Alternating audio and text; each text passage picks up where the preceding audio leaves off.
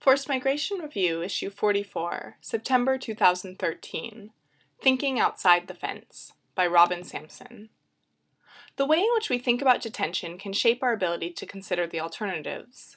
What is needed is a shift in thinking away from place based control and towards risk assessment, management, and targeted enforcement. High walls, fences, locks, guards. These are the things that come to mind when we think about immigration detention, and justifiably so. The incarceration of migrants in jail like facilities is a growing phenomenon worldwide and a serious concern due to its terrible consequences for people's health and well being. More and more forced migrants are being held in closed facilities at some point during their journeys of flight and displacement. Although there is no single definition of detention, at its core is a deprivation of liberty. This deprivation limits the area in which people can move about freely, often restricting their movements to the confines of a single room, building, or site.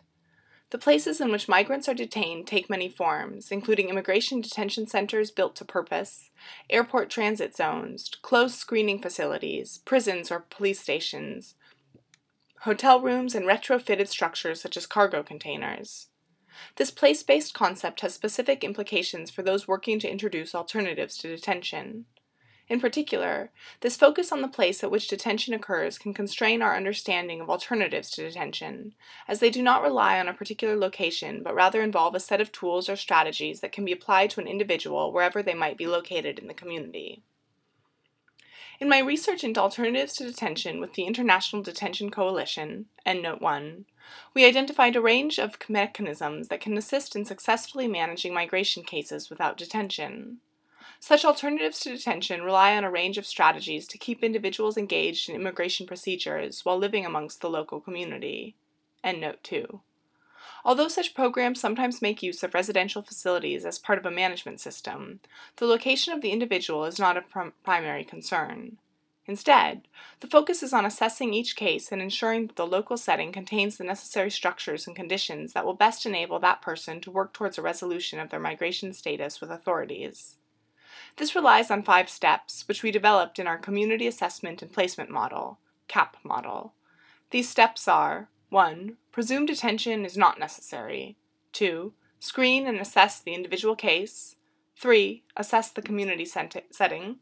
4. Apply conditions in the community as needed. 5. Detain only as a last resort in exceptional circumstances. For instance, as seen in programs in countries like Australia and Canada, someone facing deportation after reaching the end of their application process may be appropriately and effectively managed in the community if their individual circumstances are assessed. If they are supported in the community with case management, legal advice, and an ability to meet their basic needs, and if they undertake to participate in preparations for their departure, to report regularly, and to be supervised with more scrutiny if required.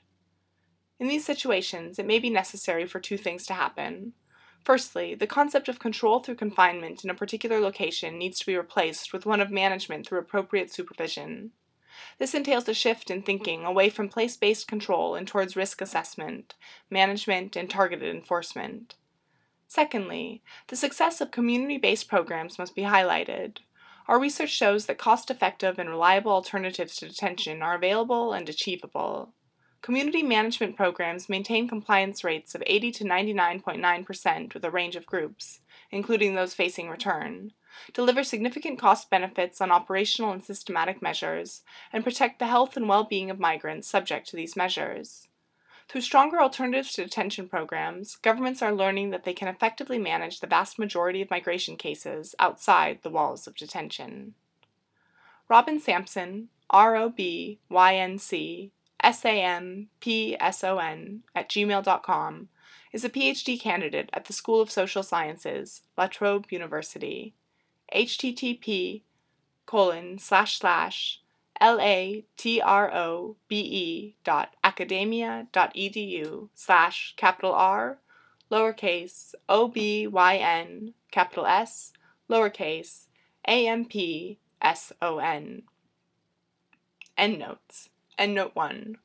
See Report There Are Alternatives, a handbook for preventing unnecessary immigration detention, 2011. www.idcoalition.org slash cap. EndNote 2. I use the word community to refer to the wider society founded in that local area and not to a group of peers with the same cultural background, as in ethnic community.